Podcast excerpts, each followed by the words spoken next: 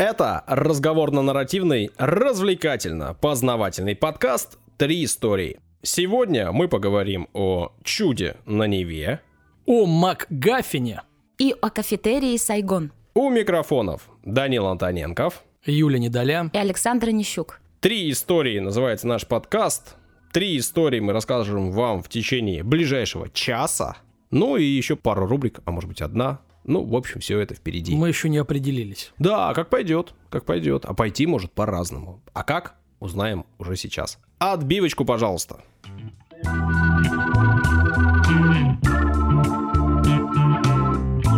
Данил, Да. ну вот в очередной раз ты первый, да?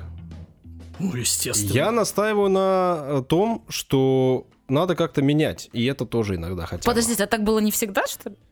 Ну, Я думала, все три года он был первый. нет, пару раз было так, Я что всю мы жизнь, его Юля, был первый. Не надо вот это три года. свергали с пьедестала пару раз его. Но он, конечно, крепко там сидит. Держится руками, зубами. Я врос корнями. Я не как Паша Артемьев, не теряю корня. Так, ладно, поехали. И вот История... это очень, очень старая шутка для старперских А, Это старперов. проверка на возраст. Да, проверка. Три человека поняли. А, не, не те, кто Юля здесь не поняла. конечно. Да. Вы чё? Это же Пашка Артемьев. Это же фабрика кучерявый, симпатичный, кучерявый, картавый и какой еще? И все. И пухлогубый, да? Да, кстати. Кстати, да. Пухлая губка. Ладно, история о МакГаффине. Ну, что такое МакГаффин, не путать с Макмаффином, по-вашему? Ну, вот есть предположение? Ну, А, Фамилия, или- наверное. Так. Я не знаю даже. Вообще предположений нет никаких. Магафин? Ну, тоже, наверное, что-то... Магафин? Не знаю, не знаю. Еще раз спроси. Что, Магафин? Да. Как ты сказал? По Нет, не буквам можно?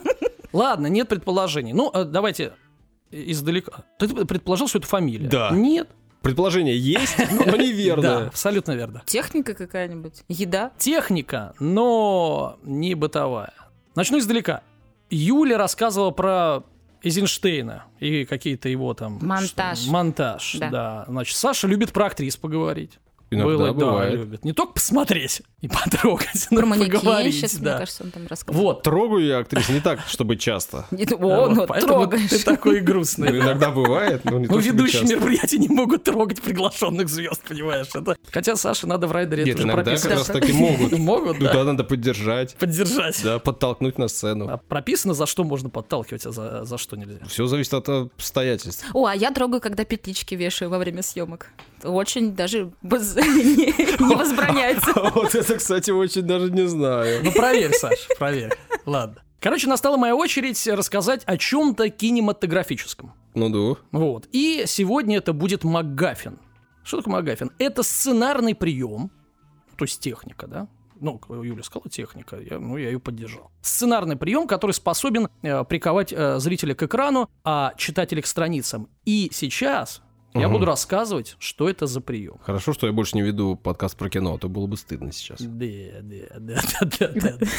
Итак, ну, немножко об истории термина. Да. МакГаффин. От английского МакГаффин. Это термин, обозначающий некий объект, на котором основывается вся история. Но если говорить попроще, это нечто, чем хотят обладать герои фильма или литературного произведения, как мы уже выяснили, и даже компьютерной игры.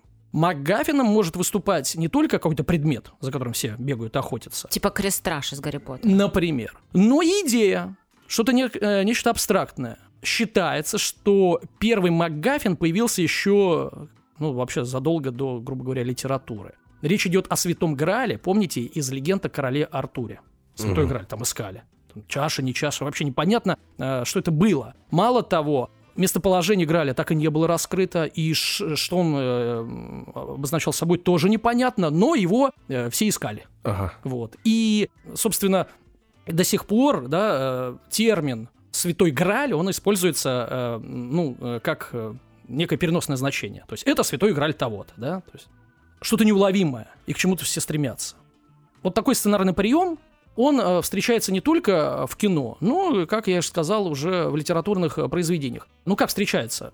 Часто он не появляется, этот святой Грааль, и Магафин сам не появляется. О нем только все говорят, и все там ищут. Да? Мгм. А могут и не найти. Ну, могут и найти. Речь о том, что Магафин — это некая идея порой.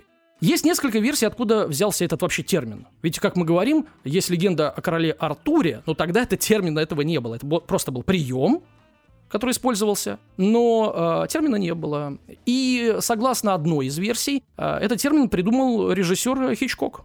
То есть это уже как бы 20 век. Согласно другой э, версии, британский сценарист Ангус Макфейл, который работал э, вместе с Хичкоком, Впервые слово «МакГаффин», это уже четко обозначено, было упомянуто на лекции режиссера в Колумбийском университете в 1939 году 20 века. Альфред Хичкок расшифровал его следующим образом, цитата. «Это предмет, который необходимо заполучить. Для кинематографиста процесс важнее результата. Важно то, что делают и говорят персонажи в погоне за предметом, а не сам предмет». Конец цитаты. Так пояснял Хичкок. По одной версии, режиссер взял этот термин из шотландского анекдота – короткий хотите? Значит, а если мы скажем нет? Ну, придется слушать, придется слушать через силу. А что это за пакет на багажной полке? А это МакГаффин. А что такое МакГаффин? Это устройство для ловли львов в Шотландском Нагорье. Но в Шотландском Нагорье нет львов. Ну, тогда это не МакГаффин. Я ненавижу анекдот. Что-то на шотландском юморе. Видимо, Хичкоку понравилось. И, соответственно, то есть что-то это нечто, о ком а, ну, ничего не понятно, да? Не, ну это крутой анекдот. Да. Другая версия, что слово придумали сами Хичкок и вот Ангус. Первая часть была взята от фамилии э, Ангуса, Макфейл, то есть Мак. А вторая э, часть слова «гав», значит, была взята от английского э, слова «пустая болтовня». Кстати, еще одна версия есть, тут вообще сложно, э, э, которая гласит, что слово «магафин» произошло от слова «мангуст». И вот в 19 веке некоторые американские газеты э, напечатали статью, в которой рассказывалась история о неком вымышленном мангусте, и смысл примерно такой же, как в шотландском анекдоте, что-то там такое неуловимое, непонятное. Ну ладно. Вот с Хичкоком это хотя бы на, ну, поближе к нам, мы понимаем, ага. о, о чем речь. 1967 год. Э, Франсуа Трюфо, режиссер, вы, выпустил интервью, э, опять же, с Хичкоком, своим коллегой. Они обсуждали э, его фильм Хичкока «Иностранный корреспондент». Трюфо сделал акцент на том, что весь сюжет основан на тайне, которая была известна только одному джентльмену. И режиссер пояснил, что тайна, за которой охотятся шпионы, и является МакГаффином. То есть уже не некая тайна, да, не предмет. Получается, МакГаффин как мы уже выяснили, что это нечто, что побуждает к действию, и вокруг него вертится весь сюжет. И, соответственно, пишется э, сценарий. А если исключить МакГаффин из сценария, все рассыпется. все рассыпется, да. да. По сути, это двигатель да. но, происходящего. Но, э, но главное все-таки не он, не этот предмет. Он хоть и главный, он как стержень, но э, э, все равно главное это герой, который раскрывается. Ну, Хичкок популяризировал э, МакГаффин в своих э, фильмах. Э, э, давайте смотреть, в каких. Примеры МакГаффина. Сейчас будем... Э... Я не очень хорошо знаком с творчеством великого ну, режиссера. мы э, остановимся не только на его фильмах. Фильмов ужасов. Да. А, ну, такой фильм был «39 ступеней». Там вот э, МакГаффином э, выступал бесшумный самолетный двигатель. Угу. Да. В картине печально известной э, в роли Магафина выступала радиоактивная урановая руда.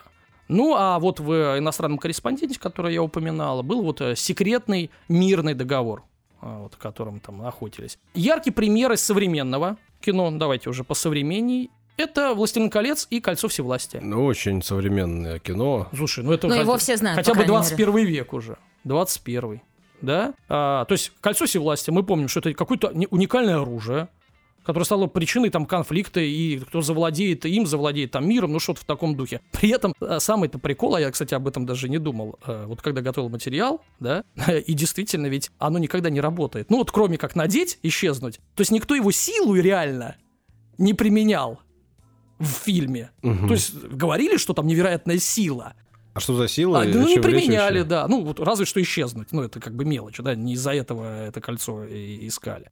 Мало того, он так и не сработал, и в конце его еще и утопили в лаве, то есть он все, исчез. Вот тебе классический пример МакГаффина. Убери кольцо, ну и все, а что там, что будет? Нет, Куда идти? Да. Что нести? Что нести, да. Ну, вспомним франшизу «Пираты Карибского моря».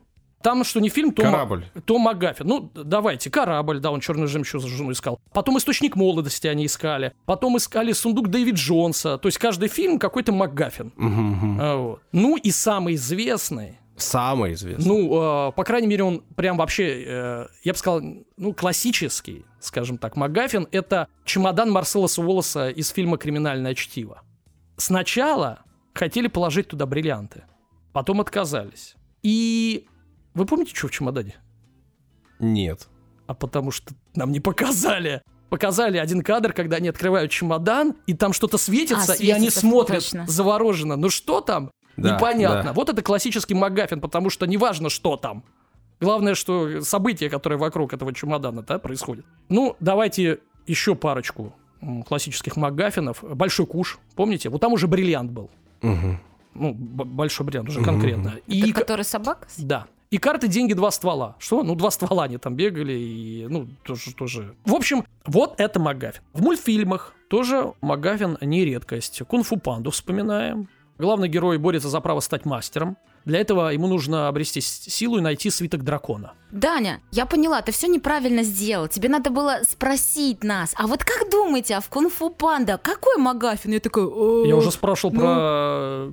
про что? другие фильмы. Которые мы не знаем. Ну, кунг-фу панда Ты что, криминальное смотрели. чтиво не знаешь? Ну все, мы поняли про тебя. Ты Ну, не знаешь криминальное чтиво и знаешь Мультики-то кунг-фу мог бы панду. у меня спросить. Хорошо. Даже как-то обидно. Короче, дело было в том, что о, а, как бы суть была не найти свиток, а пока он искал свиток, он и стал мастером. Хорошо, я не смотрел. Конфу панда. Ты не смотрел кунг-фу панда? Нет. Кошмар. Да, да. Посмотри, ты чё, крутой Ладно, мультик. МакГаффин в литературе. Это были фильмы. Мгм. Пример. А мультиков больше нет? Не будет. А, а Крестражи с Гарри Поттером Магафина нет? Я думаю, да. Хорошо, спасибо. Я не, не- не специалист, но мне кажется, да. Но там не только. Кстати, про Гарри Поттера еще скажу. О! А, да. Отлично. Значит, а, Не отключайся. Не отключайтесь, Я пожалуйста. МакГаффин часто использовался в сказках. В Мгм. сказках. Ну, берем а, написанные сказки, не народные, а написанные. Это «Золотой ключик». Буратино. Ну, золотой ключ это и есть, собственно, МакГаффин. Вокруг него э, вся история, искали золотой ключик. И он даже промежуточный МакГаффин, потому что ведь ключ, он открывал некую дверь в счастье. Что там за счастье? Что происходит? Почему? Что такое счастье? Да, Давай что такое счастье? Вот, то есть, такой двойной МакГаффин. Как двойной МакМаффин, да? Что-то, что-то пора покушать. Ну и вообще, каждая вторая э, русская сказка с МакГаффином, да? А вот это классическая. Пойди туда, Туда, не, не знаю, знаю куда, куда, принеси, да. то не знаешь что. Ну а что, это никак не МакГаффин. Просто прям олицетворение. Ну, кстати, и классики использовали МакГаффин, наши э, русские классики, до вообще создания, естественно, термина Хичкоком. Ну, это Гоголь. Помните, например, вечера на хуторе близ Диканьки? Э, Что там в акулы должен был найти, чтобы там э, сосвататься? Черевички? Вот. Тоже летел за ними, вот это все. Тоже как бы пример МакГаффина. О, тогда аленький цве- цветочек, может быть, нет? Тоже возможно. Вот подумайте, потому что, еще раз говорю, будете смотреть фильм или э, вспоминать какие-то произведения, и что это, это прием. Он не может, иногда бывает не центральным. Это просто как прием для интереса. Иногда может быть центральным. Там две линии, например, в фильме. Но, э, то есть МакГаффин, он используется. Ну, Золушка. Вот смотрите, она теряет хрустальную туфельку. Соответственно, вообще-то туфелька, она не является главной в сюжете, но э, как-то сводит и побуждает героев действовать. Ужасная сказка. Для того, чтобы хорошо жить, нужно удачно выскочить замуж за принца. Отвратительно. Но, Ладно. смотрите, а кто-нибудь задумывался, что туфелька, почему она не исчезла? В 12. Да, Не почему? превратилась во да, что-то. Значит, все превратилось. Почему? Ну, в- карета в тыкву. Почему условный э, стручок какой-нибудь бобовый не превратилась в туфелька? Нет, осталась. Так и вторая у нее осталась же тоже. Ну вот о том и речь. Почему она нет? Ну, всем а уже платье плевать у на нее это исчезло было. разве? Да, на голову. Это другие. э, Значит, ты смотрела версии. Не Да то. ну В классической ничего не исчезло. Нет, но она ее платье превратилось вот в эти от- отребья условно. Отребья. А туфельки А может быть, потому что она слетела с ноги. Просто понимаешь? То Ну и если бы карета, они и две... карета на ноге нет, не была. Нет, ну она и была изначально, ну, карета, а туфелька слетела с ноги, поэтому она не исчезла, потому что все было не так, как изначально появилось. Вот так. Понял? То есть, Я, если я бы... понял, да. Ладно. Я понял, мы отправим этот вопрос. Что, где, когда. Братья Стругацкие «Пикник на обочине». Там МакГаффин — это золотой шар, и э, герой отправляется в опасную миссию, чтобы его заполучить, и даже идет на человеческие жертвы. Но, Жесткая книга. столько да, но он крови. знает э, об этом золотом шаре только из рассказов, то есть сам как бы его не видел. Ну и, конечно, Гарри Поттер, а, о чем ты говорила. Ну, ты, ты Крестражи вспомнила, называют еще, а, вот в каждой серии, что они там искали, философский камень, тайную комнату, то есть тоже, тоже каждая серия какие-то поиски чего-то, да. В компьютерных играх есть МакГаффины, ну это условно каждая вторая игра тебе нам найти надо что-то. Ну там под конец. Итак, а теперь рубрика. Саша сказал, что будет. Несколько. Рубрика «Создаем МакГаффин с тремя историями». Вы сами сейчас можете создать МакГаффин. Что нужно для хорошего МакГаффина?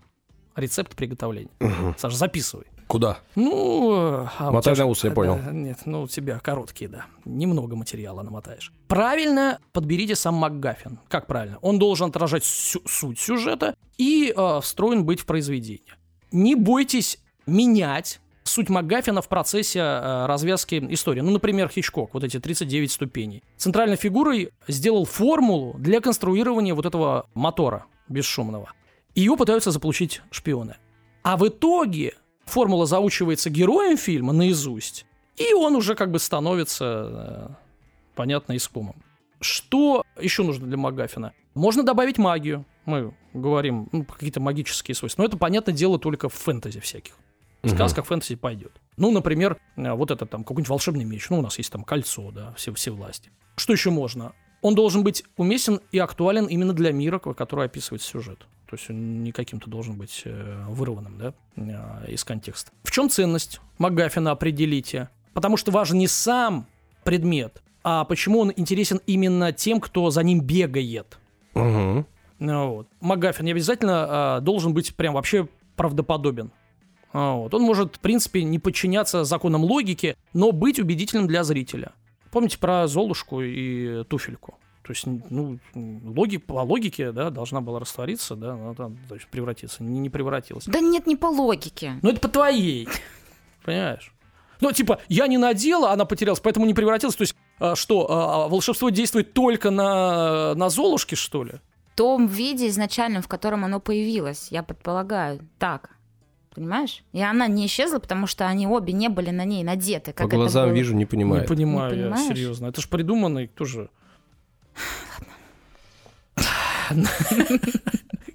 И, конечно, важный э, момент заключительно при создании МакГаффина надо не переборщить, не увлечься, потому что МакГаффин — это всего лишь предмет, ну или абстракция, которая побуждает э, героев к действию и не является центральной фигурой повествования. Завязка. Да, ну не завязка, и, и вокруг которой, ну, Да. я бы сказал... Формируется там, завязка. Да, Вокруг чего? Потому что если он станет, МакГаффин, как говорится, э, заберет все внимание э, зрителя, то они э, его упустят от героев. То есть сконцентрируйтесь на героях, их там диалогах, взаимоотношениях, а не на самом МакГаффине. Ну, что, итог. МакГаффин, еще раз, это некий рецепт сценариста. Ну, наверное, в школе сценаристов а, этому учат, а мы, как э, простые зрители, ну, не замечали этого, да? То есть, а на самом деле все специально, да, э, сценаристы используют. Некий рецепт э, вот, привлекательности сюжета. Итак, это объект человек-идея, который мотивирует э, главных героев. Он зарождает конфликт, его все хотят заполучить. Он имеет особое значение именно для персонажей и может не иметь э, для э, зрителя. Ну, например, мы так и не знаем, что там было в ящике, в чемодане у Марсела Соболоса. МакГаффин закручивает сюжет в начале истории, он важный, и потом, да, правильно Саша сказал, отходит на второй план. А главное уже это как люди его там бегают и ищут. Если удалить из сценария этот предмет, все, смысл исчезает. И в конце истории смысл Магафина тоже может для зрителя также остаться неизвестным.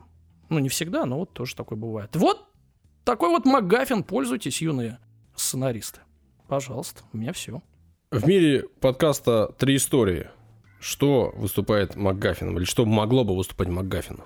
Ну, это нет, это никак. Это В смысле, что никак? Ну вот, например, мы стремимся к популярности.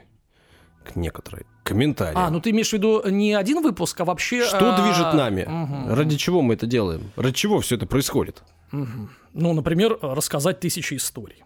Ну, это, это какая-то зримая цель. Ну, она явная. Ну, расскажем и что, все. Нет, тут должно быть что-то такое вот, что не очень ценно для остальных, вот Так комментарии. для них, подожди, не очень ценно, что мы расскажем тысячи историй. Или для нас э, ценно получение удовольствия от процесса создания. Ну, разве это МакГаффин? Вот, нет. Не поэтому, поэтому что-то другое. Надо подумать. Так, ребят, пишите в комментариях и ответьте, пожалуйста, на этот идиотский вопрос Саши. Да. Каждому ответившему О! я виртуально пожму руку. Чтобы э, три истории стало для нас полноценной работой. Ну Нет? мы, подожди, Нет? мы как-то не особо стремимся к этому. А герои должны А стремиться. Мы к этому стремимся, но э, лишь в мечтах и фантазиях. Очень медленно. Ничего не делает для Медленно. У нас такой неспешно развивающийся э, сюжет. А мы никуда не торопимся, мы такие молодые. Мы- сериал длинный. Мне кажется, мы медленнее развиваем сюжет, чем Твин Пикс во втором сезоне. Фу, кошмар, спасибо тебе за совет, Примерно на уровне Санта-Барбары, вот примерно. Я чур Мейсон Кэпвелл. В исполнении какого актера? Последнего. Я даже не знаю, что это Мейсон Кэпвелл. И Что за набор букв? Идан еще была. Это что, это И Санта-Барбара? Круз. Я не смотрела, кошмар. Круз Кастилия. А вы, мужчины, такое смотрите? Ну, Мы смотрели. мужчины. Нам пять лет было. Мы мужчины, да. Я думала, это что-то девчачье. Идан была еще. А как вот это, которая с Мейсоном была? Сиси Кэпфелл. Сиси это отец. Сиси отец? Какое ужасное имя. Это вообще бразильцы или кто они? Американцы, А, точно, это Калифорния. да. Рубрика «Комментарии». Рубрика «Ваши удивительные комментарии». Удивительно, Данила, что ты не готов к рубрике. Всегда готов. Ты меня в 2 часа ночи разбуди, что ты сделал. Я вот, пожалуйста, читаю, пожалуйста. Человек, который все испортил, называется. О, ну про тебя, наверное. Есть предположение, про кому посвящен комментарий. Да ну нет. Не, точно не Да. Данил. В приложении подкаста от Apple человек пишет. Слушаю вас два года. Не люблю писать отзывы, но 150-й юбилейный выпуск был самым отвратительным. Ого. Данил полностью его испортил. А, я испортил? Я думал, Саша там. Ну ладно. Данил полностью его испортил. Превзошел самого себя. Ну, я вам как спортсмен скажу, надо всегда пре- превосходить самого себя. Каждую неделю. Это Ага. наш девиз. Ага.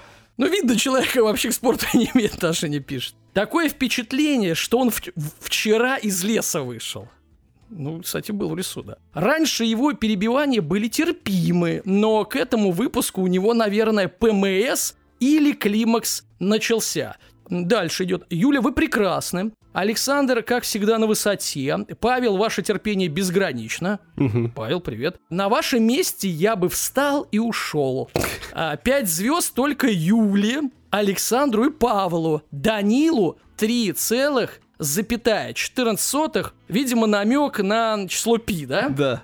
Похоже Да. на то. А, спасибо. Хастл, Хастл. э, Такой ник у него, Мгм. у нашего комментатора. Идем далее. Подожди, Нет, в смысле, подожди. идем далее. А в чем он не прав? Давай еще раз. Данил, Да слушайте, есть что-нибудь свое оправдание у тебя по поводу выпуска номер Да нет, 150? мне кажется, это прекрасный Пример того, как делать не надо. Это прекрасный комментарий. Он говорит о том, что я действительно совершенствуюсь и превосхожу самого себя каждый выпуск. Поэтому спасибо за, за то, что вы это подмечаете. Мало кто это замечает. Заметь, про этот выпуск пишет много. Да, Да. видите, как вызвал эмоции? А, в этом. Да. Кстати, 5 звезд поставил человек. Ну, спасибо, Спасибо. потому что понял, что один человек, конечно, Я думаю, что если, э, значит, я уйду из подкаста, будет 6 звезд. не, куда ты уйдешь, мы тебя не отпустим. Ну, кстати, вот давайте э, остановимся на комментарии. Так ведь, это у нас выпуски в последнее время короткие, по час 11, да? Идут всего. О, Поэтому давайте-ка остановимся. Да. Я веду к тому, что человек покритиковал и поставил 5 звезд. М, Ну, красавец. это не- нельзя не Спасибо, отметить. спасибо. Потому что, например, были комментарии. Все здорово, все здорово, все здорово. Но как-то в одном выпуске из э, хрен знает сколько у вас что-то было не так, поэтому три. Ну что это такое? Ты, значит, слушал там 150 выпусков, у тебя не было вопросов, и ты даже не потянулся, чтобы нам э, поставить 5 звезд. А когда ты услышал, Горячо. пода- услышал чего-то там, и бе- берешь, ст- ставишь тройку. Вот, например, вот здесь человек, да, ну, он, в принципе, мог и поставить и, и 4 там, и так Ну, вот, э, поступил э, как полагается. Данил, он верит в тебя, что ты Не, ну, станешь э, э, лучше. вот тут я его не похвалю. Это он зря, конечно. Ладно, идем далее. Это лучший, лучше подкастов о материнстве и детях. О, ничего себе, вот такой комментарий нам. Началось все с того, что я родила. Хорошее начало, да, я считаю. Мы одобряем. Да, одобряю, не осуждаем, одобряем, да. Не одобряем. Во время длительных прогулок с коляской компания из трех потрясающих ведущих помогает мне не сойти с ума в бесконечно однотонных буднях. Здорово узнавать что-то новое, что казалось бы обыденным окружением нашей жизни или наоборот никогда не знакомым. Любимые выпуски, естественно, с космонавтом. Наметила себе цель попасть в отряд. Пока подхожу по критериям. Кайф. пишет нам слушательница. И выпуск о, о правовом матриархате, разводы, право воспитывать детей. Да, Был, нас такой, так- да, э, гостевой, да? Да. И Хоть- не номерной. Не номер- это, это важно, это твоя фишечка, да, не номерной. Хотя и являюсь женщиной, считаю несправедливым такое положение дел в нашей стране. Данил молодец, что поднял такую тему. Мгм. Смайлик, рука. Ну, э, тот такая. выпуск э, появился у нас благодаря Данилу Да. Александр щепетилен до деталей, представляя его в образе Воланда. Саш, тебе когда-нибудь говорит, что ты на Воланда похож? Ну, кстати, это одно из лучших произведений в школьной программе, как Да. мне кажется. Я думал, ты все-таки Коровьев, не? Спасибо. Да, пожалуйста. Начала слушать со свежих выпусков ушами, сблизилась с Юлей ушами. Потом, ты что-то, Юль, почувствовала нет?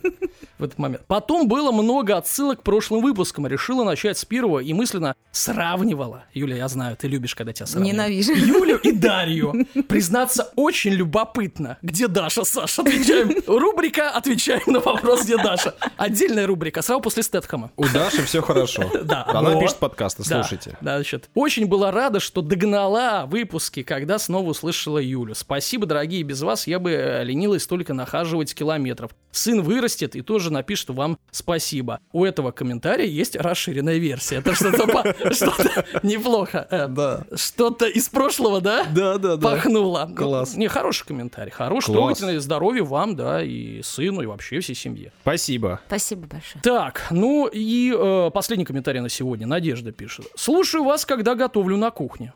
Таким образом, готовка протекает быстро, что меня очень радует. Спасибо за ваш классный подкаст. Столько всего полезного, интересного, да еще и приправленного, видно, человек готовит, юмором. Одно удовольствие. Вот. Ну смотри, тут, считай, тоже тебя по- похвалили. Ну, я что, я соль или- Юмором ты при- или, приправляешь или перец? у нас. Ну, ты Саша, отвечаешь за, Ты за томат, специи. это понятно.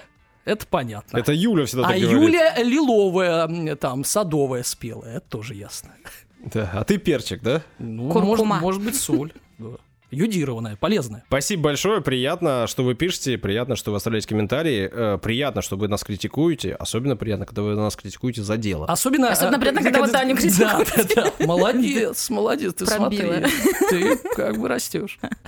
Уверен, что у вас есть что сказать, напишите нам в комментариях, мы это прочтем, и мы это примем во внимание. А может быть, даже будем исправляться или, наоборот, развивать те качества, о которых вы говорите и которые вы хвалите. Спасибо большое, пишите Apple Podcast, Telegram, ВКонтакте, CastBox, везде, где можете написать, везде напишите, везде прочтем. Спасибо большое, двигаемся дальше. Юля! О кафетерии. Сайгон. Представляешь, в последний момент причем изменила тему Вообще истории. да, ты говорил, что будешь о другом рассказывать. Говорила, что о музыкантах хотела, да, в очередной раз, но, может быть, в следующий. Но я ничего не обещаю, как обычно. Для меня вообще... Потому что я женщина. Нет, потому что я не хочу брать это в ответственность. Должен был сказать Данил, да. Ну, давай, Ну давай, мы уже все вообще роли поменяли. Ты, Саша, теперь сексист. Я буду душнилой. Давай, рассказывай историю побыстрее. Ну ладно, ну Саша не так разговаривает А, не- не вообще. так, да? Ты Ну плохой пародист еще к тому же. Никчемный. Да-да. Для меня эта история началась с книги. Я весной ее купила, называется она «Ленинградское время». Это история от первого лица про жизнь в Питере. Э, Ну, автор жил и, в общем-то, рассказывал про свое становление. Он музыкант-спортсмен и упоминал часто кафе «Сайгон». Музыкант-спортсмен. Ну да, я, кстати, ему написала даже. Я выходила из метро с книжкой в руке, мне так интересно было, и врезалась а в столб. А есть повар-художник? Он занимался легкой атлетикой, играл на гитаре в группе. Что, это Кто невозможно? этого не делает? Не, ну если только ты плавала, Я больше плавал, ничем играл в на жизни не гитаре занимался. тоже. Ну, а он в группе, видишь, он дальше пошел. И... В общем-то, И это... большего добился. Во-во-во. А я, может, тоже как Кри-Кри из «Зеленых ребят» тоже был в группе. Откуда ты знаешь? Елены, кто? А, Елена, и кто? Ребята! Ах, Это еще один прекрасный сериал из э, первой половины 90-х. Да, отсюда мы узнаем, что Юлок-то детеныш маленький. Давай рассказывай. В это же время весной я общалась, э, ну, с рокерами, с которыми работаю, и тоже слышала про Сайгон. Думаю, да что ж такое, Так. Сайгон. И вот буквально за пару дней до написания истории мне попалась статья про Сайгон. Я такая, ну все, вообще-то пора рассказать. Я верю знакам, мне это все очень нравится, поэтому я, ну, подумала, что это реально знак. Ну, Надо- Саша сказал, да. Да и вообще-то как бы про Питер хочется побольше узнать, Что поэтому... женщина. Что там с Венерой? В Меркурии. Ладно, давай. Хорошо. Знаки. В общем-то, речь пойдет о кафетерии Так. сегодня. История здания. Я хочу немножечко рассказать, буквально два абзаца, чтобы, ну, понимать, да. Хорошо, мы готовы. А, история здания, где он был расположен, идет с 1820-х годов на углу Невского и Владимирского проспектов. Это был трехэтажный дом, владелец которого была княгиня Шаховская. В 1837-38 годах э, для полковника Соргина здание было надстроено четвертым этажом. А Дальше купцы через э, э, 10 лет э, Ротина открыли здание гостиницу и при ней ресторан. Ресторан и гостиницу стали называть «Москва». В 1880 году для нового владельца, э, купца Абрама Ушакова, архитектор э, Сюзер осуществил перепланировку здания. Я бы сказал, Сюзор, ну ладно. Сюзо... Слушай, тут будет две фамилии, я не смогла найти ударение. Ну, Ну, хорошо. пусть будет Сюзор. Ну, ты хорошо. так и говори, раз хочешь, Саша. Ну, он так и сказал, да. В общем-то, проложили въезд во двор и обогатили фасад. То есть домик теперь прям вообще был очень красивый. В гостинице в разные годы еще до Ушакова останавливался Михаил Глинка. Он там устраивал музыкальные пятницы. А, То есть пати, да, полным ходом у Глинки ну, дома. это же Питер, да. Гуляют все девчонки и парни с района. да. В конце 19 века здесь жили Антон Чехов э, и Василий Суриков. После революции 1917-го власти ненадолго оставили здание гостиницу, а в 1919-м ее закрыли. Это была история здания. Все. Так. Отбила два абзаца, поехали. дальше. Отбила. Дальше. И вот 1 сентября 1964 уже год. На первом этаже ресторана открылся самый большой ленинградский кафетерий с официальным названием «Кафетерий от ресторана Москва». Да, вот так очень сложно. оригинально, я бы сказала. Маркетологи бы ругались, наверное, да, пиарщики. Да уж не знаю, сейчас такие маркетологи, ну, мне кажется. Ладно. В народе его сначала называли Подмосковье, потому что он находился под рестораном «Москва». А, когда художник э, Евгений, вот опять ударение я не нашла, либо Михнов, либо Михнов, но скорее всего Михнов. Он был один из постояльцев данного заведения, расписал стены большими петухами. И М. кафетерии стали называть петушки. Петушки. Петушки, да. И свое последнее название, которое я уже говорила Да. несколько раз, кафе получило так. Внутри заведения было запрещено употреблять алкоголь, и в разное время там то разрешали, то запрещали курить. Мгм. И вот в период, когда курение было запрещено, две девушки, в общем-то, достали сигареты Так. и начали курить. Так. Э, Курение опасно для вашего здоровья, не знаю, почему Саша А молчит, Саша очень странно. осуждает, Да, да. Саша осуждает. И в этот момент... Он занят тем, что осуждает. Да. Он И в этот- хмурит брови активно. В этот момент... Давай, господи, ну. Вы прошли проверку красавчики. Е Какая- Теперь мы тоже ужас. душные. Я даже не знал, что я прохожу проверку. Всегда. Просто тебе об этом никто не говорит. Короче, когда девчонки закурили, Так. зашел милиционер. Так. Милиц... Мне так нравится это слово, на самом деле. Раньше были милиционеры. Он подошел к ним и сказал... Очень долгое время, Юль. Да, я знаю, я Ты помню. даже не застала Да почти. здрасте. Ну, мне не 15, да, ну давай Хорошо. тоже меня не будем в подростки записывать. Он говорит, ну, мол, тут нет, конечно, никакой цитаты, ну, мол, что вы тут делаете, какое Лучше безобразие. цитата, Да. пойдет. И дальше. Какой-то Сайгон устроили. Милиционер имел в виду беспорядки в столице Южного Ага. Вьетнама, Сайгоне. Там тогда была Да, война. да, да, да. война. Закурили, что за Сайгон тут Да. устроили? А в Неплохо. советской публицистике того времени вьетнамский Сайгон э, представлял себя вместилищем пороков, Мгм. наполненным э, Мгм. барами, в общем-то, проститутками, наркотиками, ну прям какой-то Мгм. прям бардак был. И так фраза, сказанная этими милиционерами, ну у них и прижилась у всех людей, которые это Мгм. услышали, и кафе стали называть Сайгон. То есть это не официальное название, понятно. это между собойчиком С так. легкой и называли. э, руки милиционера Иванова. Да. Мгм. Не знаю, что там стало с этими курящими девчонками, но, скорее всего, их, наверное, в общем-то... Шлепали, конечно. потому Там что- штраф дали им. Все, давай. Ну, штраф, наверное, вряд ли. Раньше в привод в, в полицию, наверное, был какой-то выговор там. В Представляешь, мили- милиционеры были в милиции, Милиционеры, а полицейские да. в полиции. Ну и, кстати, они там постоянно, милиционеры, находились рядом с кафе, э, в общем-то, и кто традиционному образу советского человека не соответствовал, Мгм. они их быстренько, значит, в милицию забирали. Изначально в Сайгоне собиралась творческая интеллигенция. Так. Поэты, писатели, музыканты, художники приходили, там все обменивались, в общем-то, своим творчеством. Ну, затем кафе стали посещать представители советского андеграунда, естественно, панки, э, Мгм. хиппи, которые там были, хиппи уж не знаю, сколько их много было, но панки точно. Ну, то три штуки точно было, да. Парочка на весь Петербург, да. И также в Сайгоне нередко можно было встретить спекулянтов. Это как раз-таки об этом рассказывал э, автор в книге э, «Ленинградское время», что туда постоянно приходили. В то время было популярно книги продавать. То есть они их покупали, потому что денег было мало у людей. У людей скупали книги, и в Сайгон приходили, продавали их там в дорого. А так как это была творческая интеллигенция, все друг перед другом выпендривались, и, в общем-то, эти книги скупали. Мгм. Вот так вот э, они и зарабатывали. Ну, естественно, всякая шпана заходила, туда драки устраивали, ну, как Слушайте, какой-то, да, вот мы э, все забыли, да, э, и кто-то и не помнил, кто-то даже не читал. Какое время-то было? Извините, спекулировали книгами, представляешь? Потом уже долларом и так далее, а раньше книгами, то есть товар такой Ну, был. книга была большой ценностью и редкостью, Да. и книги популярные. И, подожди, и люди тянулись к книге.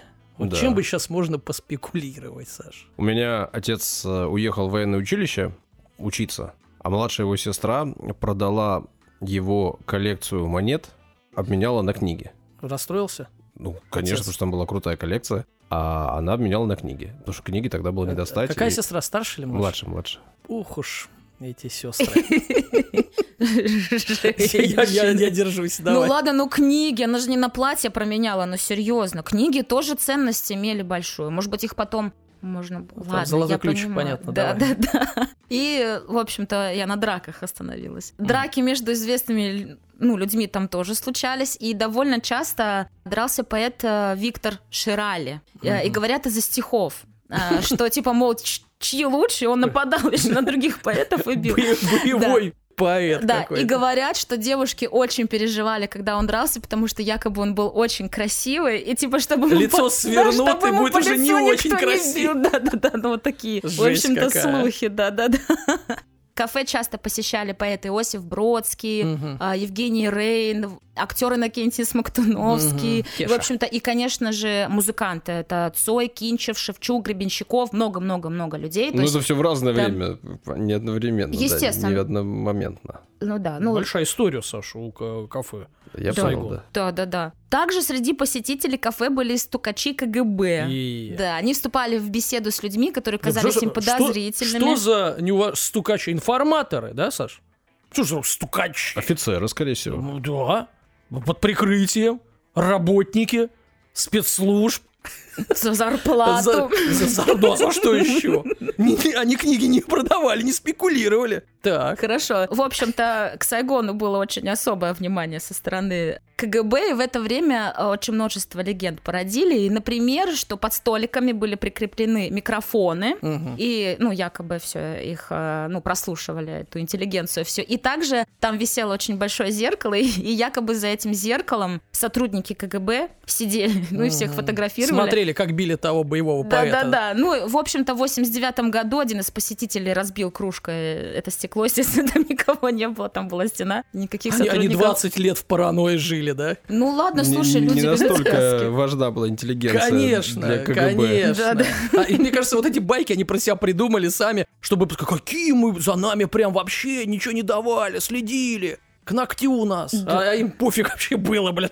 Ну да. Да, так и есть. А когда я общалась здесь, в Петербурге, с э, ну, знакомыми рокерами, они говорили, что там эм, маленький простой, типа, какой я кофе бил, а ты какой? Маленький простой, а я там такой. Я думаю, что же это такое вообще? Оказывается, так и было реально. Так кофе называлось. Никаких, прости господи, эти латте на Ваших альтернативном молоке с кокосовой стружкой. там, Раф, раф. э, миндальный. Да, можно мне какое-нибудь молоко единорога, там, я не знаю, всех аллерген на лактозу. Вдруг Теперь у нас появилась. вообще, да, вдруг Раньше не резко. знали, что она есть, ни у кого не было, Ой, да? Да. Ты вот вы сейчас смеетесь, Так, так. а у меня появилось. Вот, вот если бы интеллигенция не ввела бы понятие аллергии на лактозу, у Саши бы не появилось. Вообще не весело. Я обожаю сметану и теперь не могу ее есть. Серьезно? А у тебя она приобретенная со возрастом? Может, Не. смекту надо пить там какую-нибудь, Как- Так, Нет? э, так Ну, что, она как-то как- проявилась. Недавно? Да, да, вот в этом году. Ну, прям, Серьезно? прям вот сейчас вот В таком да. возрасте аллергия может появиться? Э, Юль, Но это не не- аллергия, это... сметанник. Да, в общем, давайте дальше. Нет, мы Нечего хотим, смеяться, мы короче, хотим про не несварение смешно. поговорить. Несварение, поехали. Про кофейную карту в Сайгоне хочу сказать. Кофейная карта такая была. Маленький простой, маленький двойной, большой двойной и большой четверной. Сложно Всё. есть, Наташа? нет? Четыре вида Ну, кофе. И всего Да и лишь, да. правильно. Все равно все пьют там, а, условно, капучино и и американо. И редко эспрессо. На начало 80-х маленький простой стол 14 копеек Так. было непрестижно его И- брать, мол, очень дешево. Вот маленький двойной был самый популярный стол 28 копеек. Большой двойной чуть побольше, и его со сгущенкой подавали именно. Ну, Кстати, это ти- типа латте, да? Нет, э, в Пышечной на Конюшиной, Так. э, она вот, которая самая знаменитая, там кофе 35 рублей стоит сейчас, и его подают со сгущенкой. Великолепно, просто потрясающий вкус, невозможно, не знаю. У тех, у кого аллергия на лактозу, можно такое пить, но это очень вкусно. В общем-то, ну и большой четверной стол 52 копейки. Большой четверной. Это упиться можно. Да, ну, естественно, очереди там были огромные, все хотели попасть в знаменитое кафе, посмотреть на всю эту интеллигенцию, поэтому, естественно, очереди были огромные. В интерьере не было ничего особенного, буфетная стойка, на ней кофеварки размещались. Сначала были круглые столы, потом все это поменяли на стойки, и там нельзя было сидеть. То есть это были высокие круглые столики маленькие, за которыми ты стоял. Ну, ты так удивленно ты не видела, не застала их еще? Ну, это и в Где? пивных, да, такие были. Нет. Са- Ну, понятно. Это в пивных, где в- что? Где пиво пьют? В трехлитровых банках? Три, пиво три пескаря рюмочная, например, тоже, ну например. нет, я такое не застала уже. Стоячие места? Да, стоишь, пьешь, там троем можно. Прикольно. Прикольно! Хочешь постоять? Да, Ну да, да. Самые жирные, скажем так, места были на подоконниках. Там были Конечно. огромные широкие подоконники. Туда все Как сейчас прибегали. модно, да? Ага, Ну да. Сидеть там. Сейчас это в каждой кофейне, а Мгм. тогда это прям было вау, все занимали эти ну, места и хотели там посидеть. И пить, как я уже сказала, алкоголь там было нельзя, Мгм. но, естественно, все таскали. И вино, и коньяк, кто в кофе в добавлял, кофе, кто да, так там с фляжечек, в общем-то, да, естественно, все это было. Из-за этого, понятное дело, там были постоянные споры, драки, игры на гитарах. В Из-за этого были игры на гитарах. Прямо сейчас я представляю. У тебя коньяк или, или вино? Вино. Ах, я тебе сейчас сыграю. Да, Да. я тебе так сыграю сейчас. Да я даже не это имела в виду, но что люди, которые выпьют, они все равно более раскрепощенные. Вот. А, Закрывался Сайгон в 9 вечера ровно, и после закрытия Правильно. сайгоновцы, себя они так называли, шли на Господи. концерты, вечеринки и любили тусоваться в Дмитровском сквере, который называли Эльфийский садик, потому что рядом было кафе «Эльф». ага. И у меня очень много фотографий уже есть на компьютере. А, Так. Я их скину в телеграм-канал. Ну, посмотреть вообще всю эту Хорошо. атмосферу, там и знаменитости, и Цой, и, в общем-то, все, кто хочешь. Ну, вообще, Цой в, Са- в Сайгоне, наверное, как влитой был. Почему? Он тогда был... У Саши спроси, он понял. Почему? Опять я ничего не поняла. Ничего, Что же ничего. мне... Переслушаешь, когда поймешь. Кого? Выпуск! А. Да чего вы издеваетесь сегодня надо мной? То издеваетесь, то шо, шутки свои Продолжай. старперские. Это сериала. российская шутка от Данила была. Российская. Ра- не, не российская, а российская. Давай. Ты отвратителен. Слушай, это была не шутка. Давай, давай, давай. Да, мы осуждаем. Шутки Данила ужасные, согласен. А, да. Смешные, но ужасные. А, Мне очень понравилось высказывание Бориса Гребенщикова о кафе «Сайгон». Так. Здесь один абзац, и я бы хотела его зачитать, Давай. раз То у есть меня... я Пушкина читаю, а у ты меня- Гребенщикова. Да. Гребенщиков является, что там, признанный инагентом. Мы об этом ска- сказали. А, серьезно? Это важно, да. да. Продолжай. Тогда я не буду читать, да? Я, Читай я давай. могу не Да читать. почему читай, все, просто надо было об этом сказать, А. как законодательство требует. Хорошо, ладно. Это цитата, в общем-то, этого человека. ладно. Сайгон был разным в разное время суток. Отчетливое утро, либо случайные посетители, либо такие люди, как я, с дикого похмелья, но никогда не похмеляющиеся, заходили просто выпить кофе. Это был один Сайгон, тихое место, где можно было встретить знакомого. В середине 70-х годов он заполнялся книжными спекулянтами после 12, которые скромно завтракали, по моим подсчетам, на треху съедают два бутерброда с красной икрой, еще с чем-нибудь, пирожное добавляли и запивали чашкой кофе или даже брали еще стакан сока. Я не знаю, мне кажется, такая искренность в этих словах, это уже зависть. не его цитата, да, ну какой-то какая-то, не знаю, как будто ребенок написал какой-то, но мне Завидую, прям очень да. понравилось. После обеда а, Сайгон наполнялся мимо идущей публикой, которая пила кофе до часов четырех. Потом был санитарный перерыв. А, После вот этих всех, да? да-да-да. И самый бедлан начинался после пяти, когда на фоне обыденной случайной публики появлялись так называемые завсегдатаи. Фактически там было две толпы, пришлых и местных. Мгм. Причем местные считали, что, употребляя здесь кофе каждый день, они имеют право получить его без очереди и хотели это право использовать, чем, естественно, вызывали Наглые возмущение подлецы. у публики, да. возникали небольшие перебранки, которые кончались ничем. Конец цитаты. М. В общем-то, Сайгон — это реально э, легендарное место, куда мог прийти просто человек, встретить знакомого, послушать стихи, поиграть на гитаре, на улице пообщаться. А, Там всегда толпились люди. Еще раз я повторюсь, я скину фотографии обязательно. Много-много людей туда приходило. Почему-то я, знаешь, это такую параллель э, в голове у себя провела, что раньше в детстве, когда не было телефонов еще, Мгм. мы там встретимся Да. на футбольном поле там, Мгм. или на детской площадке, а здесь они уходили там, завтра в Сайгоне Ну там да. э, в 5 часов, когда весь бедлам начинался. Мгм. Или в 12, когда у тебя похмелье. В марте 1989 года кафе «Сайгон» было закрыто на ремонт. Э, Все, естественно, ждали, когда вновь откроется на такое место, да. Э, Но никто не знал, что его, в принципе, больше никогда и не откроют. Мгм. В том же году после ремонта в по- в помещении бывшего кафе открыли, внимание, Давай. магазин итальянской сантехники. Е. Мгм. Потом магазин аудиопродукции. Мгм. И в 2001 году в здании открылся отель «Редисон».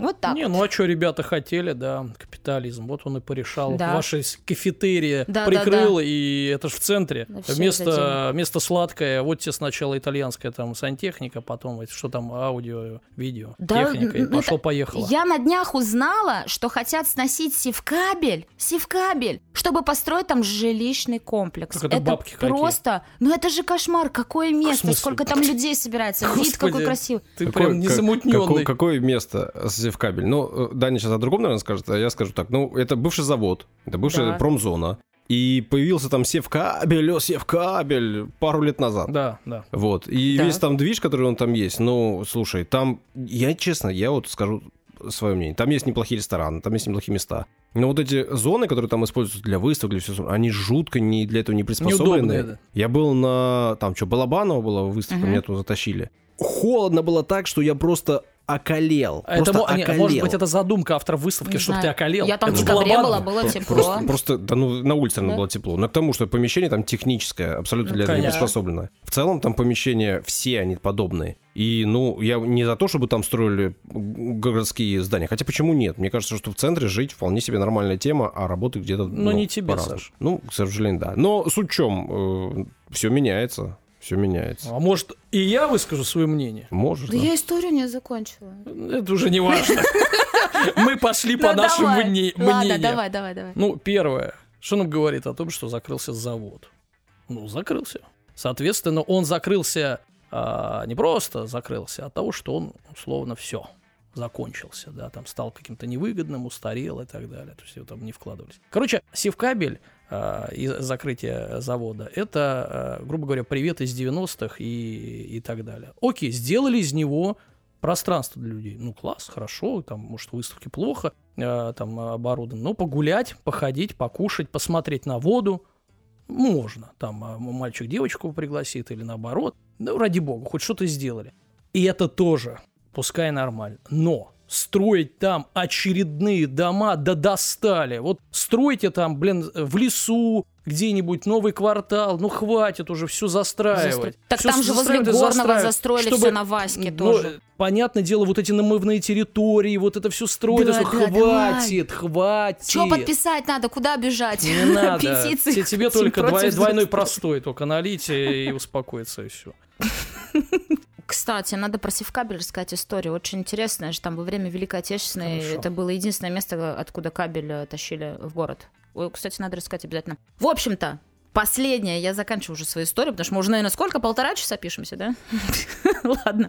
Память, естественно, о легендарном кафе живет, да, во многих песнях советских рок-музыкантов. Я приведу два примера, и на этом моя история закончится. Хочу про это просто рассказать. Виктор Цой упоминал кафе в своей песне «Ночь», Строчки «Я один, но это не значит, что я одинок. Мой магнитофон хрипит о радостях днях. Я помню, что завтра меня ждет несколько встреч, и кофе в известном кафе согреет меня». И у Бориса Гребенщикова а, песня есть «Прощание с ам, Аббатской дорогой». И он говорил, ушла Аббатская дорога, ушли орбиты и Сайгон, нам остается так немного от наших сказочных времен. Мгм. А, В общем-то, все, что я хотела рассказать об этом кафе. Я писала историю, такая немножко погрустила, думаю, блин, я не застала это время, так жалко. Наверное, там было очень здорово. Ну, ты такая фанатка всего этого. Вот да. накопишь денег и откроешь свой Сайгон. Так люди не те, время не то. Чтобы что туда приходили, латто пили на альтернативном молоке? Двойной простой. Так будешь продавать с коньячком. Да, коньячок будешь продавать из-под полы. И вход без гитары запрещен. Классная идея, мне нравится. Люди не те, время не то.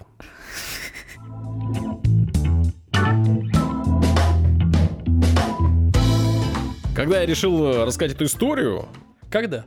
Некоторое время назад. Да. Я, кстати, об этом уже даже написал. А, Начал уже готовиться к ее рассказу. Она мне казалась весьма актуальной, потому что в 150-м выпуске с Павлом Луневым, Господи, В том самом, где ты вел себя отвратительно. с авиадиспетчером из э, Ростова, Не мы э, вспомнили о чуде на Гудзоне. Да, И потом сразу же вспомнили Да. о том, что в Питере тоже было нечто похожее. я вспомнил. Да, была а, аварийная посадка Ту-124 на Неву. Ну, я в тот момент, э, в общем, промолчал, потому что ничего об этом не слышал как-то. И подумал, ну, промолчишь, мне покажешься. Да, вот это, этим правилом и берешь И всех. я эту историю хотела рассказать. Даже тебе как-то Дань говорила про это, что надо рассказать. Вот так вот хлеб отобрал. Так оказалось, что когда мы об этом вспоминали, это было буквально в преддверии очередного юбилея, потому что мы э, говорили об этом э, в начале июля, а события произошли 21 августа 63 года. М, То есть в этом 60 году лет. 60 лет с тех пор прошло. А тут ведь э, буквально же, когда вот на днях до нашей записи произошло очередное событие в авиации, очередное авиационный инцидент. Поса- Да, посадили. да, самолет. а авиалайнер уральских авиалиний, который следовал по маршруту Адлер-Омск, назову вам номер, Ю-6-1383, Спасибо. а, совершил аварийную посадку, жесткую посадку в пшеничном поле. Не слышал, Юля? Да, слышал. Все Вот, слышали. Ну, наверное, да. Самолет Аэробус А-320, тот же самый, что и на Гудзоне, Мгм. оказался вот в такой, ну, страшной ситуации. Да, там чудо на Гудзоне, здесь чудо на пшеничном поле. Да, при этом об этой ситуации стало известно сразу буквально. Все СМИ рассказывают, куча видео, куча фото, записи переговоров э, пилота с диспетчером. Все это прямо сразу же в тот же день, через несколько часов уже везде, везде, везде. Если вдруг пропустили, то рекомендую ознакомиться с, особенно с переговорами. Ну, я послушал, это прям такое крутое Триллер. действие. Ну, во-первых, т- спокойствие пилота, да, который принимает решение, который э, говорит сначала одно, второе, третье, там э, целая серия решений э, им принимается, и в целом его голос такой, да, потом там запись э, стюардесс, которые рассказывают о том, что сейчас они будут садиться аварийной посадкой, и что нужно делать в этом случае. Ну, Прям в- такой подкаст документальный. ну, не, ну это прям кайф, там, ну, Слушай, а я, извини, раз у нас э, выпуски пошли короткие, но я добавлю немножко. Я что-то вспоминаю, это Ди Каприо интервью знаменитое, когда он рассказывал там что-то про русских. э, Ну, Движок свое- загорелся. Да, когда-то. он, говорит, сидит, и нам, говорит, сообщают, ну, Ди Каприо рассказывает, вы можете на- найти это интервью э, на- там в Ютубе. И там, у нас загорелся двигатель, а отказал двигатель, отказал. Я сижу в шоке, рядом сидит русский, вообще как бы там продолжает пить свой томатный сок. Я бросил, у меня такие глаза, и он ко мне по- поворачивается, говорит, все нормально, у нас есть второй. Там так же было? послушайте, послушайте, если не слушали, это прям впечатляющее Так а где взять? Ну, скидывай ссылку в телегу тогда уж еще искать надо. Ну, давай, как-то напрягись. Хорошо, ну вообще в сети есть, ладно, я э, сделаю и это тоже, не проблема. И это тоже. Ну тебе же публиковать все равно потом, чё, я тебе кину. Точно. А, Если вдруг пропустили, ознакомьтесь, оно того стоит. В целом, аэробус А320, давайте, для тех, кто вообще в танке, кто вообще не в теме, что, летел из э, Адлера в Омск. И уже на подлете к Омску у них отказала гидравлическая система. Гидравлическая система — это система управления. Ну, как вот у вас на машинах гидроусилитель руля, это примерно то же самое. Они поняли, что система не работает. Есть э, некоторая процедура. Они сначала ушли на круг, Мгм. вокруг Омска на то, чтобы перезапустить систему что-то. Потом поняли, что система не работает вовсе. Нужно было принимать какое-то решение. В Омске не очень большая взлетно-посадочная полоса, поэтому они решили, что отправляются до Новосибирска, уходят на Новосибирск. Там полоса длиннее на километр, а это на самом деле 40% в случае с Омской Мгм. полосой. Они полетели в сторону Новосибирска, но так как они летели с нерабочей гидравлической системой, у них уже были выпущены шасси, Мгм. Соответственно, расход топлива увеличился, плюс э, был сильный встречный ветер. Они поняли, что не дотянут до Новосибирска, возможно, ну и не стали рисковать. В итоге сели на пшеничное поле и сели так удачно, что вообще никто не Мгм. пострадал. Все остались живы, даже там никаких э, травм никто не получил, там какие-то минимальные ушибы кто-то, может быть, что-то. Это удивительно, да, самолет остался цел, э, ну, наверное, не знаю, там будут его ремонтировать, не будут, это уже другой вопрос. Да зачем, пускай с такой гидравликой летают, и что у нас, полей мало, что ли? Так он на брюхо, получается? Нет, он прям Он там... сел на шасси по полю. Там даже А. фотографии я видел или видео, прям вот эта борозда от Да, шасси. И там, люди ходят и пропахал. шутят, что новые такие тракторы у нас завезли современные. Там такой про- про- пропахано Ну да, поле, да. Ну, круто, круто. В общем, э, прям такое действительно, это удивительное событие, потому что таких посадок не так много. Особенно, когда вот прям совсем все хорошо. Там ни пожара, ничего, и люди все целые. В девятнадцатом году тоже аэробус Было. А320 э, в Москве, тоже уральской Что-то у авиалинии. них не то, да? Летел из Москвы, на взлете птицы попали в двигатель, двигатели начали отказывать, они развернулись обратно на Москву и, в общем, в итоге сели в кукурузном поле. Ну, там, правда, э, люди пострадали, там все остались живы, но 74 человека получили э, разной степени тяжести травмы. Ну, там была более жесткая посадка. То здесь было вообще все хорошо.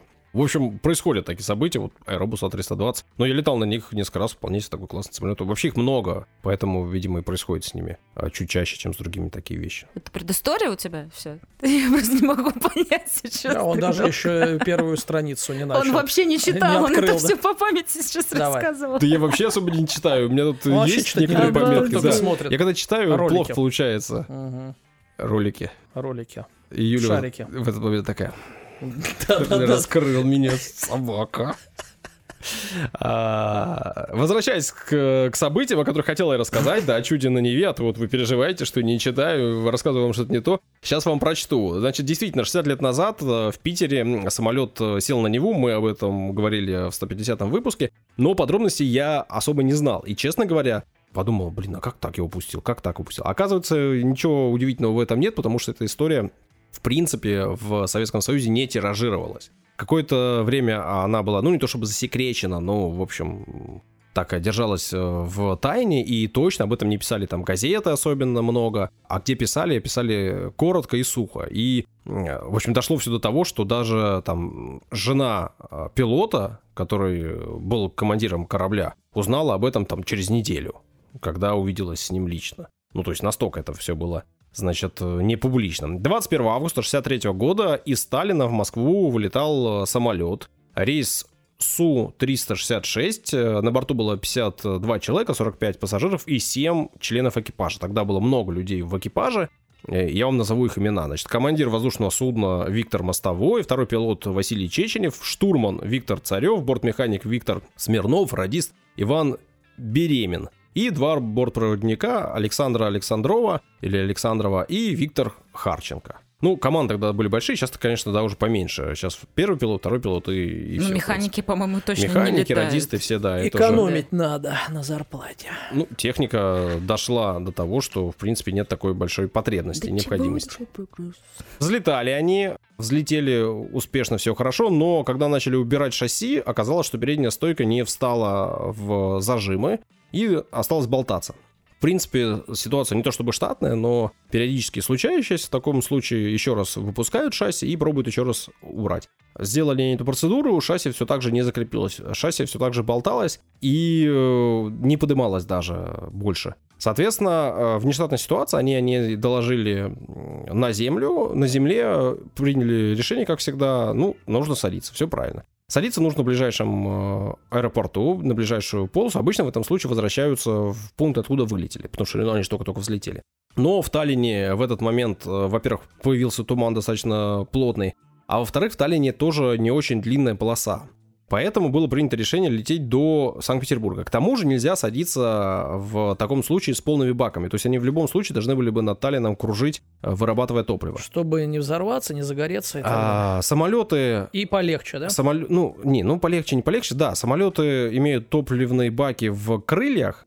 В случае, когда они садятся на шасси, крылья достаточно Близко. высоко, а когда Да, они садятся да, без без шасси, шасси они прямо близко. по земле Мгм. чиркают и может быть Да. возгорание. Соответственно, чем меньше топлива, тем меньше э, возможность возгорания и самое главное детонация этого самого топлива. То есть оно оно может загореться, но хотя бы не детонирует сразу моментально. Поэтому в любом случае, с точки зрения правил э, безопасности, они должны выработать как можно больше топлива. Соответственно, было принято решение лететь э, в Питер. Здесь полоса была больше на тот момент. Тогда город назывался Ленинградом. Если вдруг я несколько раз скажу иное, ну, вы понимаете, что да, действительно, Ленинград. И э, аэропорт у нас тогда назывался Шоссейное. Ну, находился примерно в том же месте, где и сейчас Пулково. я пытался разобраться, насколько они там э, взлетно-посадочные полосы в том же месте, в другом. Здание другое, понятно, аэровокзала, но вот тогда он назывался шоссейное. И вот они в эту, э, до этого самого шоссейной и летели. Версий несколько, почему они отправились, как я сказал, с одной стороны туман, с другой стороны, потому что полоса короткая, и вообще в истории несколько версий. И кажется, ну а тут откуда могут быть разные версии? Было, очевидно, расследование. Очевидно, что такие вещи не оставляют на ну, на авось. Нужно провести и понять, почему. Но, э, действительно, конечно же, было проведено расследование, конечно же, были собраны показания, конечно же, проводились технические экспертизы. Но комиссия в итоге не опубликовала официально отчет о своей работе, и в этом отчете уже, который было там в 90-х годах рассекречен, открыт, э, который можно было найти в архивах, разные показания разных участников этих событий. А техническая комиссия не смогла частично дать ответы на все вопросы. Почему так было, ну, расскажу попозже. Итак, они отправились до Ленинграда, прилетели сюда, летели на маленькой высоте с выпущенными шасси, по сути, в конфигурации для посадки.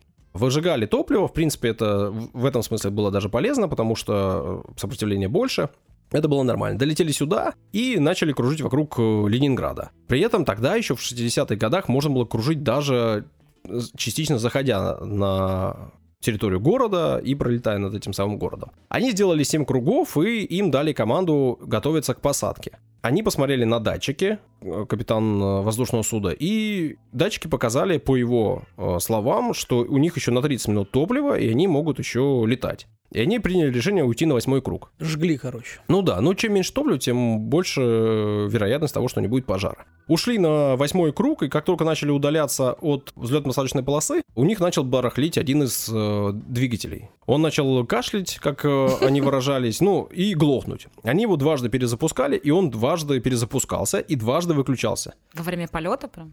Да, да, ну... Как у Ди Каприо. Да, вот они поняли, что в одном из э, крыльев, в одном из топливных баков закончилось топливо просто. И поэтому он выключается. Не потому что там были какие-то неполадки, а просто топливо закончилось. Они об этом сообщили на землю. Им разрешили пролет насквозь э, Санкт-Петербурга непосредственно, чтобы максимально быстро добраться до полосы. Они развернулись, начали лететь над Питером, и над самым центром у них закончилось топливо во втором баке все то же самое. Долетались. Да. До восьмого это, круга. Это вот как работает, получается, в одном крыле топливо, да. и он отвечает и за этот движок, и во втором крыле да. топливо отвечает... Ничего себе! Почти спотекнула. Вообще ничего, вообще У нас пика не есть, можешь смутиться. Не хочу. Я же девочка. Точно.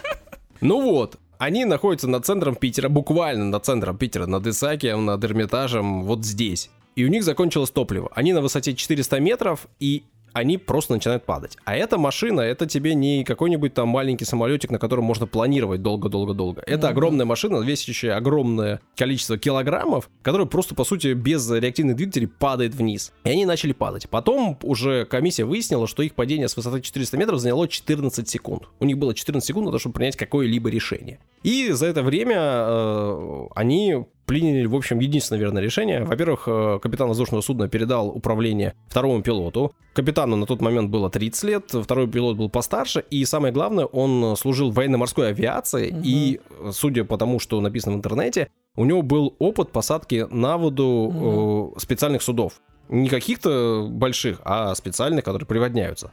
Он принял решение садиться на воду, на Неву, и они э, вы там довернули штурвал, в общем, сориентировались по Неве, э, развернули судно и начали падение как более-менее контролируемое. И, конечно, им тут в этом смысле очень сильно повезло. Они э, как я и сказал, падали всего 14 секунд, при этом они э, прошли непосредственно над одним из мостов на высоте там порядка 40 метров, над вторым мостом они уже вообще в считанных метрах проскочили. Значит, сейчас я вам непосредственно скажу, чего и как. Они в нескольких метрах прошли над Большеохтинским мостом, потом пролетели над а, тогда строившимся мостом Александра Невского в считанных метрах и уже коснулись воды. И не дошли каких-то тоже там метров до э, железнодорожного моста. Я понимаю, что в Санкт-Петербурге бывали не все, поэтому скину вот обязательно в схему их э, Короче, приземления. попали в угольное ушко. Ну, это, это действительно удивительно. То есть они были над центром Питера, там была э, вода, они дали круг, ну, то есть разворот сделали, сориентировались по воде, прошли над одним мостом, потом над вторым мостом и не уткнулись в третий мост,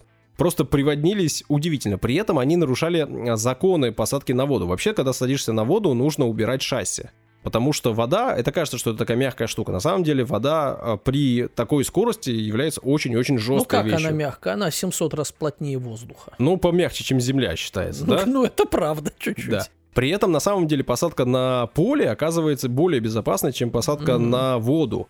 Потому Из-за что... натяжения, наверное. Да, ну, э, вода начинает э, ср- срезать, вот только как раз поверхностное натяжение. Да, они сажали самолет, ну, без какой-либо подготовки, да, и, и без двигателей вообще. То есть у них не было ни возможности ничего там особо управлять. При этом также э, с точки зрения э, правил каких-то, да, с нарушением, они Мгм. сажали хвостом в воду. Мгм. И это в итоге им помогло, потому что, во-первых, они так больше затормозили, и, Мгм. во-вторых, вот не они... врезались в Да, мозг. И да. шасси, наверное, тоже затормозило. Ш- потому Шасси посрывало оба, да? Но то это есть- же тоже импульс на, на торможение. Да, да, да. Когда вот, ну, Формула-1, например, да, врезаются машины, если вы видели, они разлетаются в разные стороны. Почему? Потому что они сделаны так специально, чтобы энергия а, уходила с отрывающимися частями. А до человека, да, который находится там в специальном защитном таком кокпите, как это называется, Мгм. не доходило все. То есть все разлетелось и все. У них оторвалось шасси, причем одно шасси оторвалось так, что с куском фюзеляжа, Плюс они не успели э, перевести самолет в герметичное положение. Там же есть э, воздухозаборы и воздух, э, который выходит тоже, чтобы не было давления излишнего.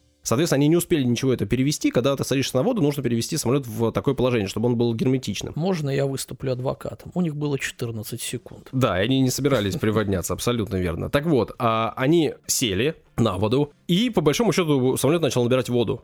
У них были тоже минуты какие-то на то, чтобы оттуда выбраться. Мгм. Открывать двери, когда ты на воде и самолет уже тонет, тоже решение весьма и весьма такое опасное. И чё, Ну им и как? тут повезло. Рядом оказался небольшой паром, который лес э, по Неве вниз вел. Этот паром отцепил лес, подошел к ним сразу же и зацепил их э, на буксир и Мгм. доставил самолет до Чтобы берега. он не утонул. Ну, то есть, До по сути, берега. не утонул, да? Да, да, да. Самолет до- доставили до берега, все из него вышли, и только после этого самолет затонул. Круто. Вот такое удивительное дело. Причем, э, значит, капитану этого буксира потом э, выдали э, часы подарочные. Вот так, так его поблагодарили за спасение людей. Такой был подарок. А пилотов, ну как это обычно и бывает после любого авиаинцидента, сначала отстранили от полетов, ну это такое стандартное. Разобраться стандартное, да. И дальше начала работать комиссия. Комиссия работала достаточно быстро, решения принимались оперативно, ну потому что, во-первых, вот этот Ту-124, на котором они летели, это был новейший э, лайнер э, советского авиапрома.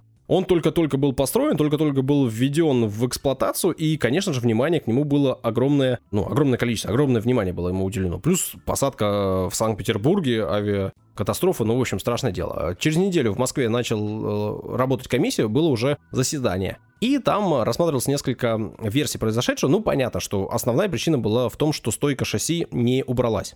Оказалось, что это, в принципе, история повторяющаяся, и над этим вопросом работали, и дальше ее устранили. То есть это действительно была понятная причина, с этим не было никаких вопросов. Дальше был вопрос, почему же они э, ушли на восьмой круг. Датчики, да, как Да. э, сработали некорректно. Несколько было версий. Версия номер один, что некорректно сработали датчики.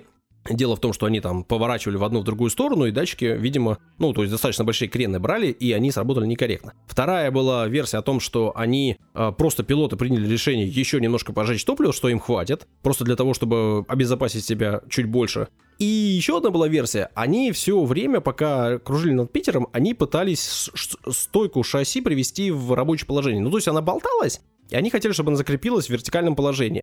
Там были какие-то отверстия э, специальные технические. Они нашли какую-то палку, и этой палкой пытались эту самую стойку вниз э, выставить. Ну, то есть теоретически такое было возможно. Она бы- Шваброй. да, вроде того. Она бы отстрелилась и встала бы в нужное положение. Они пытались все это дело проделать, и была версия, что они просто за ну, заработались, уделяли слишком много внимания этому и не посмотрели на, та- На на часы. датчики топлива. Просто, за, ну, как бы не, не уследили за топливом. Будильник надо ставить. А, при этом не было возможности доказать, э, было ли реально топливо в баках, потому что самолет затонул, и, Конечно. соответственно, уже было непонятно, осталось оно топливо там или нет. А датчики вроде как показывали наличие топлива, то есть они вот остановились, когда самолет упал, и они показывали, что какое-то топливо там на- было, но, опять же, дач, э, эти баки заполнились водой, и тоже стало непонятно, то есть не, не было возможности принять решение. И дальше у комиссии э, встал выбор. Либо наказать пилотов, которые спасли людей, и, ну, наказать их, да. Кстати, так а что с жертвами? Что, Так не и- сообщаются? Ничего, никто не пострадал, Да, все ну, остались живы, все хорошо, класс. никто даже никаких там ну, не получил травм э, серьезных. Всех э, вывели на берег и все, Мгм. и все хорошо. Первое, наказать пилотов. Второе, признать действия пилотов верными, но признать, что ошиблась КБ Туполева, М. и что их ошибка Ну, короче, привела к надо крушению. найти, Да. конечно. В итоге, насколько я понимаю, не было принято ни одно, ни другое решение. Пилотов не представили к наградам, хотя прошение было о том, что их должны представить к наградам за спасение людей. Их к наградам не представили, но их никак не наказывали. Их вернули к полетам, они э, дослужили там свои годы. Короче, плюс на минус, да? Потому что непонятно было, виноваты они или не виноваты, видимо, не дорасследовали. Типа, ну, наказывать не будем, и потерять тоже не будем. Да. А в КБ, я так понимаю, проводилось тоже там свои работы. Наверное, что-то они там улучшили, если действительно была какая-то ошибка. Но ни- ничего особенного в этом смысле не было проделано. А такая вот ситуация была. Э, Как я и сказал, жена в итоге э, капитана корабля воздушного судна узнала об этом только через неделю. Она в Москву вернулась с дочкой, та должна была в школу пойти. Я говорит, а чего ты нас встречаешь, почему ты не летаешь? Он говорит, а я отстранен от полетов, мы тут вот в Питер вот так вот э, приземлялись. То есть об этом даже в газетах не писали особенно. Хотя кто-то там когда-то в какой-то момент из известных э, писателей на тот момент об этом узнал. Павел бы писал. сказал, приводнялись. Ну, да, да, приземлялись, наверное, такое себе слово. В общем, в общем, вот такая вот история, которую я не знал, и которую на самом деле не очень-то много писали тогда. Тут, этим летом, ну, 60 лет, да, об этом вспоминали. Там я посмотрел, есть статьи на 50 лет, и на 55 лет, вот на 60 лет писали, но тоже как-то вот так, что не особо-то кто-то об этом слышал. А мне кажется, что история такая достойная. Да фильм можно, конечно, остального. снимать. Конечно, тут и героизм, и случай, и триллер, да. Да, ну и случай действительно, то есть они могли бахнуться на Питер А как красиво, легко. да, будет самолет лететь, ну, вот компьютерная графика прям над э, мостом. А может, он немножко даже зацепить что-нибудь для красоты, да? Главное, чтобы 30-летнего пилота не Козловский играл. Прости, господи. А Да мне он уже только 45, так что все нормально. Мне вот интересно, неужели не было черного ящика, который записывает все разговоры? Почему они вообще не могли Кстати, тема с черным ящиком, может быть, еще тогда еще и они И не появились. было или как? Честно Просто говоря, они по- же все разговоры ну, Так, записывают. Так а что с разговорами? Разговоры все записаны, есть э, записи разговоров, их Ну. можно найти, это не проблема. Ну, если бы они знали, что топлива нет, они бы об этом, ну, говорили. Нет, так они потом, говорят, э, там в, разговорах сказано, им дают команду, «Са- начинайте посадку. Они после седьмого круга, они говорят, датчики показывают 30 минут. Э, Топливо на 30 минут. Мы уйдем на восьмой круг. Э, Паш тебе говорил, что решение, в принципе, принимает э, пилот. И, видимо, тогда было так же. Он принял его решение и пошел на еще один круг. Пошел на один круг, у них начал отказывать двигатель. Он говорит, у нас отказывают двигатель. Ему говорят, спрямляйтесь, идите на, сквозь Питера, над Питером побыстрее к полосе. Они пошли, у них прямо над центром Питера выключился Слушай, ну второй хорошо, а двигатель. если бы чуть дальше, да? Вот эти, ну, я имею в виду... Проскочили улетел. бы него. Да, да, куда садиться? В город бы Да, падали, да. никуда. Тут уже не было вариантов. Это просто чудо, действительно. Это не залив, это не какой-нибудь Да. Гудзон, да? Это Питер, в котором Нева вот такая вся Не, у кривая. нас тоже есть залив, но они далеко были от залива. я Да. виду, что, короче, они не, не довернули бы до залива. я Нет, понимаю. уже 14 секунд у них не было вариантов. И Нева-то, она же вот вся реально такая. И они вот такого крюка и, и дали над Невой. То есть, а там еще мосты. И мост Александра Невского не был до конца построен, что их тоже спасло. В общем, чудо. Это Удивительно, по-моему, в эти же года или чуть попозже в Калин- под Калининградом есть город, прямо на берегу моря, Светлогорск называется, и там самолет упал на детский садик. Ну, просто это удивительно в том, что там море, ну, то есть там куча пространства было на воде, но он упал четко вот так. То есть, ну, там конечно, тоже, тут мы прям... ж не знаем, он тоже, может, он за 10 вообще упал. Ну, надо ну, я имею в виду, разбираться. что круто, что, ну, так повезло, в общем-то, что на воду еще никто. Главное, что никто не пострадал, Мгм. как ты любишь Но тут говорить, никто не, не- Да. реально не пострадал, все остались живы. В общем, Кроме везения, я отмечу мастерство пилота. Да. О, интересно, Второго. кто-то есть еще живой из той Не-не-не, а уже, к сожалению, все Нет? умерли. Да, вот э, пять лет назад точно еще была жена э, капитана Ну, воздушного она суда не была жива. жена. Может, ну, кто-то из она не паж- из принимала па- из- из участие. пассажиров? Да, я именно она про тех, только кто рассказывала. Да, а участие. вот э, из экипажа уже все, к сожалению, мертвы. 60 лет назад. ну, Да, Ну да, да. давным-давно. Ну, так- тогда ему было 30, то есть сейчас бы ему было уже 90. Ну Ну, да. понятно, он, у него там был инфаркт, он проработал в, в Москве все это время, потом у него был инфаркт, потом они уехали жить в Израиль, и в Израиле он уже уехал там в почти под 60, он там работал на каком-то заводе просто рабочим. Вот. Какие интересные истории сегодня, обалдеть вообще. Какие мы молодцы. Три истории рассказали. Да, мы действительно большие молодцы, не только по мнению Юли, но и по мнению многих слушателей, которые нам об этом сообщают. Спасибо вам большое, что пишете. Большое спасибо, что нас поддерживаете. Очень, очень, очень приятно, что вас много. Каждый раз мы об этом говорим, каждый раз это правда. Действительно, это очень сильно нас мотивирует. А нас можно поддержать, Саш? А вот да, Ну, можно. Ну-ка, ну-ка, расскажи. Тебя только морально. Комментарии нас поддерживают, Так. лайки нас поддерживают, репосты, рассказы друзьям нас поддерживают еще больше. Это действительно то, что продвигает наш подкаст. Юля сегодня говорила о том, что было бы круто сделать это нашей постоянной работой. В принципе, да, было бы неплохо. А как это сделать? Надо, чтобы нас стало еще больше. А, Вы можете в этом принять самое непосредственное участие. Плюс вы можете уже сейчас нас поддержать материально. Ссылка на площадку, где можно нас поддержать материально, есть в описании подкаста. Плюс есть QR-коды в Телеграме и ВКонтакте. Можно подписаться на нас на Boosty. Раз в месяц с вашей карточки будет уходить 100, 200 или 300 рублей в пользу нашего подкаста, либо можно разово перевести небольшую сумму денег от 10 рублей, любую на Ничего ваш себе. выбор, на ваш взгляд, необходимую и достойную нас. Спасибо всем, кто это делает, спасибо всем, кто пишет. Ребята, вам тоже спасибо. Все, пока-пока. До свидания. Добро пожаловать в Сайгон.